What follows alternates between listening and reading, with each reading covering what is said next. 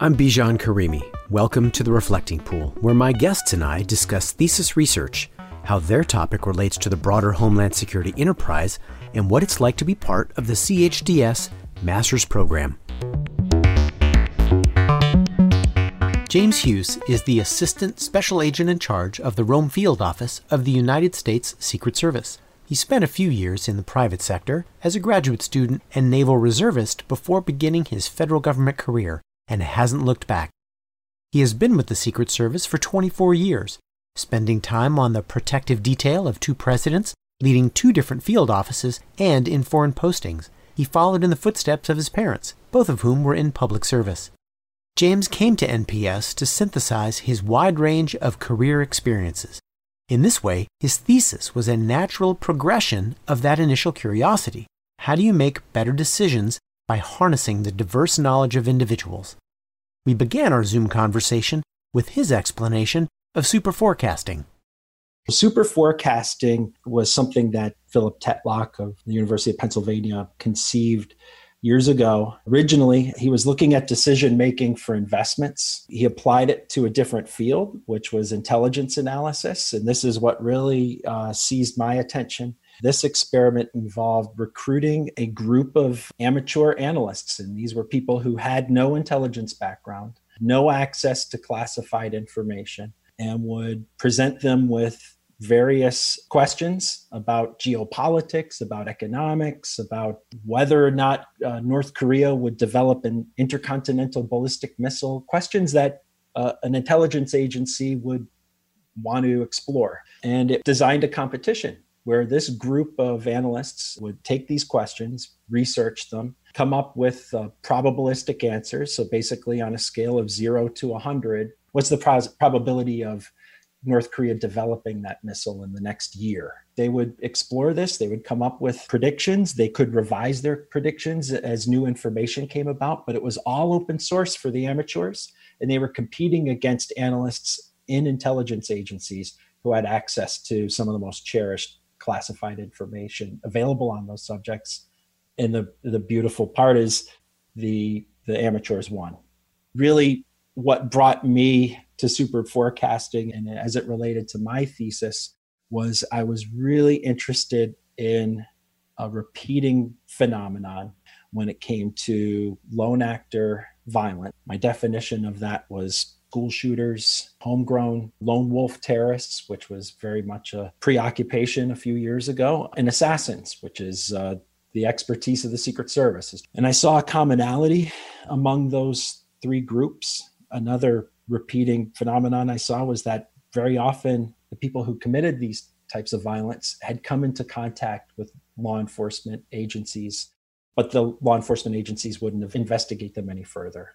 My question was, okay, is that because of legal obstacles? Is it because of a lack of expertise? Because that's usually what the after action analysis would point towards was that there is some sort of organizational uh, impediment, some sort of blind spot, an organizational bias, more in, in, along the lines of groupthink. That when you're when you're faced with a lot of false positives, you, you tend to develop a bias that no leads are going anywhere, and, and you can overlook the ones that are truly concerning or should be. What is the difference between a homegrown violent extremist, which is what is in the title of your thesis, but then you also mentioned the lone attacker? I really feel like there is some sort of commonality between three different types of violent lone wolf terrorists school shooters, it's schools, it's malls, it's places of worship. And then the third would be assassins.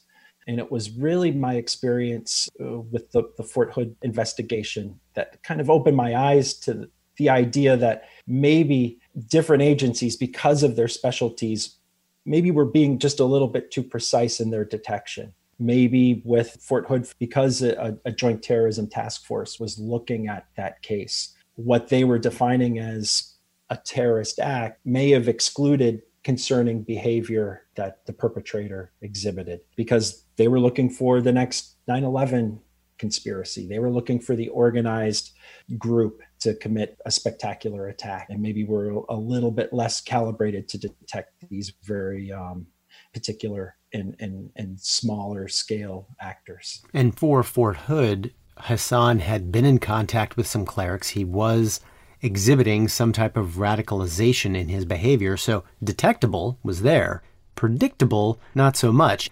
Help me understand where you see the difference between those two.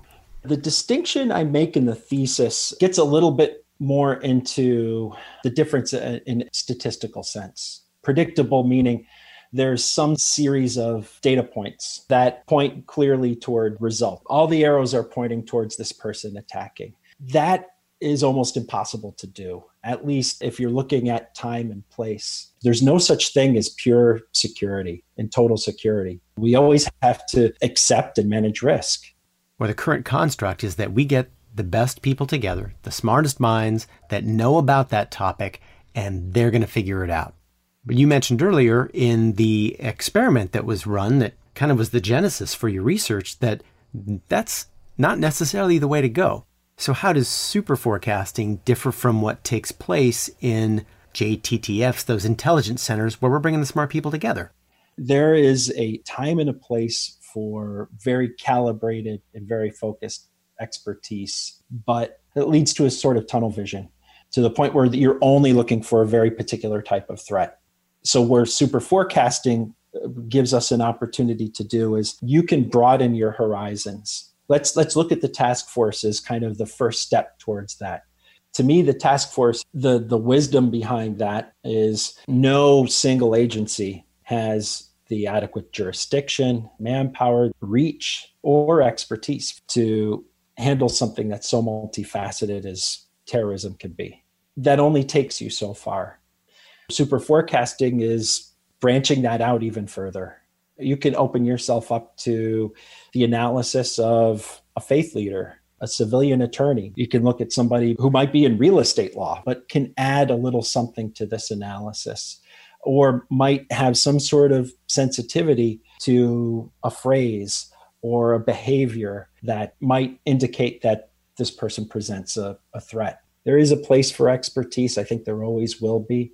But the cost sometimes of expertise can be certain cognitive biases. Uh, you, you gain an enormous depth of knowledge, but that can come at the expense of acquiring a broad array of knowledge. What if we considered crowdsourcing, looking out, casting a huge net into all kinds of information, all kinds of people? So, how, how does crowdsourcing fit in there? Crowdsourcing to me is different people mash a button on their phone when they think somebody's, you know, see something, say something. That's not the application that I was looking for. That type of crowdsourcing is when you're you're looking for the perpetrator. Once you gather information through this process, you write about the potential for innovation is more likely when things are, are laid out in some type of structure. And that leads to certain types of unanticipated knowledge. What did your research tell you about that? that's something that I find very compelling. Maybe it's because I've been in government for so long. And There is definitely a um, regimented approach to how innovation is introduced. What I like about a concept of a networked approach is that people out on the periphery, on the on the on the outer edges of the network, can introduce new information. The question I wanted to explore with detection of uh, targeted violence is would that work for something that was very, very small? How can an organization design itself so that those interesting concepts, that unanticipated knowledge, bubbles up? By doing some type of organizational design, people on the periphery or on the outside are able to bring their information in. What should the organization look like to facilitate those new ideas? what I always imagined was that this would not be a replacement for agencies with expertise or task forces, but that it would be uh, an available tool to use in parallel to those existing processes. I don't think you can ever get away from a law enforcement agency being that subject matter expert, not just because of the utility that agency provides in detecting and mitigating and, and, and addressing a threat, but also because of the Constitution. On the other hand, everybody in a, in a society is a stakeholder in creating a, a safe environment. So to have this operate in parallel, I think provides a, an interesting opportunity because it gives people a, a, sense of participation in a very particular way in terms of assessing and analyzing. In your analysis, you say, and I'm quoting, targeted violence may be detectable, but it is random and unpredictable. But then you went and ran simulations as a way to evaluate the decision making process. What did you find? When I talk about uh, the randomness and the unpredictability of targeted violence, wh- what I'm saying there is that the time and place for an attack, arguably even the method, are separate and independent. When the Pulse uh, nightclub shooting occurs, I think the next one was in Dallas. I don't think you can reasonably predict based on the Pulse nightclub shooting that the next shooting is going to be in Dallas. I don't think you can predict that it's going to be on a particular day, and you can't predict that it's going to be done in a certain way. But detectable means that uh, if an individual makes statements or exhibits behaviors, they may indicate that they have uh, homicidal ideation. They may indicate that they desire to to commit an act like this. What that uh, statement is premised on is the idea that in many of these shootings, people have looked to law enforcement to investigate the perpetrators before they attacked. The, the problem that law enforcement faces, however, is that in all of those cases, technically those people have not committed a crime. So they're detected, but you cannot predict to test your hypothesis, you conducted a survey with a convenient sample of 16 folks from law enforcement, fire, health, and, and a couple others. Describe the results, how you achieved them, how you analyzed them, and what some of your observations were. I wanted to replicate as best as I could the super forecasting project that Tetlock did, but with uh, this very particular phenomenon of targeted violence. It presents some challenges because, for one, the advantage that Tetlock's experiment had was that there there were phenomena that had a very discernible result. It was a zero or a one, so to speak. It happened or it didn't happen. But in these types of cases, there there isn't a, a clear zero or one. So the best approach to that was to take known cases that uh, I knew re- resulted in in a violent act, take out any identifying characteristics that may tip the hand as to what kind of case the analyst was looking at, and then have them assign a probability as to whether they investigate further or not. And what I found was using a, a group of basically members of the Homeland Security enterprise, I presented them with case studies and they assigned that probability. And then I was able to analyze, based on the probabilities, how accurate their assessments were. What I found was that in four out of the five, they were better than random or better than a coin toss accurate. But it, it did present to me an interesting alternative application of this methodology, and that that methodology may present an opportunity to gain some improved analysis threats. In your thesis, you set out to see if super forecasting was a more effective approach to predicting homegrown violent extremism. Did it? In a word, maybe. I can't go any further than maybe. It wasn't so bad that I could dismiss this as a as a completely invalid way of analysis. But on the other hand, there was an enough accuracy in, in my opinion to warrant at least further research. If you believe some recent articles, applying algorithms and artificial intelligence to big data is going to be able to identify all kinds of anomalous behavior, whether it's something a consumer is doing, whether it's what's happening in financial markets. How does that concept compare to super forecasting? And do you think that can be used in the Homeland Security enterprise?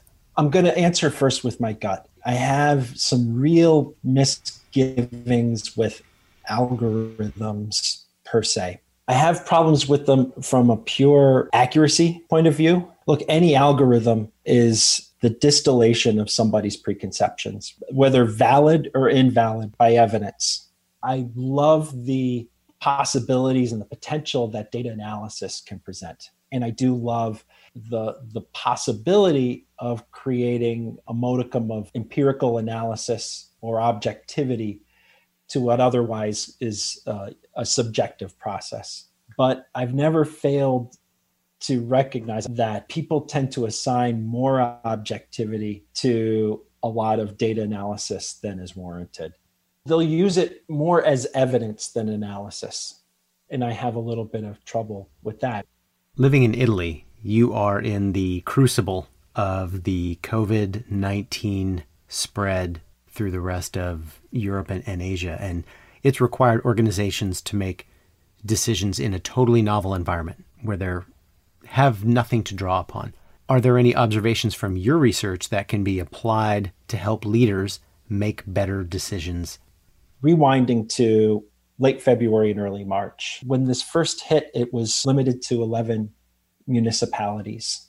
And there was preconception that it was containable. Part of me thought, okay, it's contained, it's up north, it's away from us. Another part of me thought, if it's in northern Italy, it's likely in Rome too. It's just not detected yet. It's very difficult for elected officials to make those very unpopular decisions. There, I think there is that very difficult leap of faith you have to make. Instead of taking that leap of faith, we have super forecasting. How can we use that concept, that organization, to help us do better in the future? Let's think of a way that it could be applied to, to COVID 19. Right now, we have the experts. We have the, the CD, CDC, the National Institute of Health, all different types of federal, state, and local organizations. We have universities, we have hospitals, we, we have epidemiologists, all of these experts who are looking at different slices of this and are making very particular forecasts. But there is a tension between the experts. We could take super forecast. You could create the question the number of COVID related deaths in the United States will be greater than 100,000 by the end of May. It makes me sad to use that as an example. That there's a pure zero one phenomenon, and you could take people like you and me, and we could put a probabilistic score on that. So there's kind of a very, I'm painting with very broad strokes, but that's a great summary of why I take super forecasting and contrast it to an established methodology it really is all premised on taking in a different set of data to analyze the same phenomenon and see if there's a different result.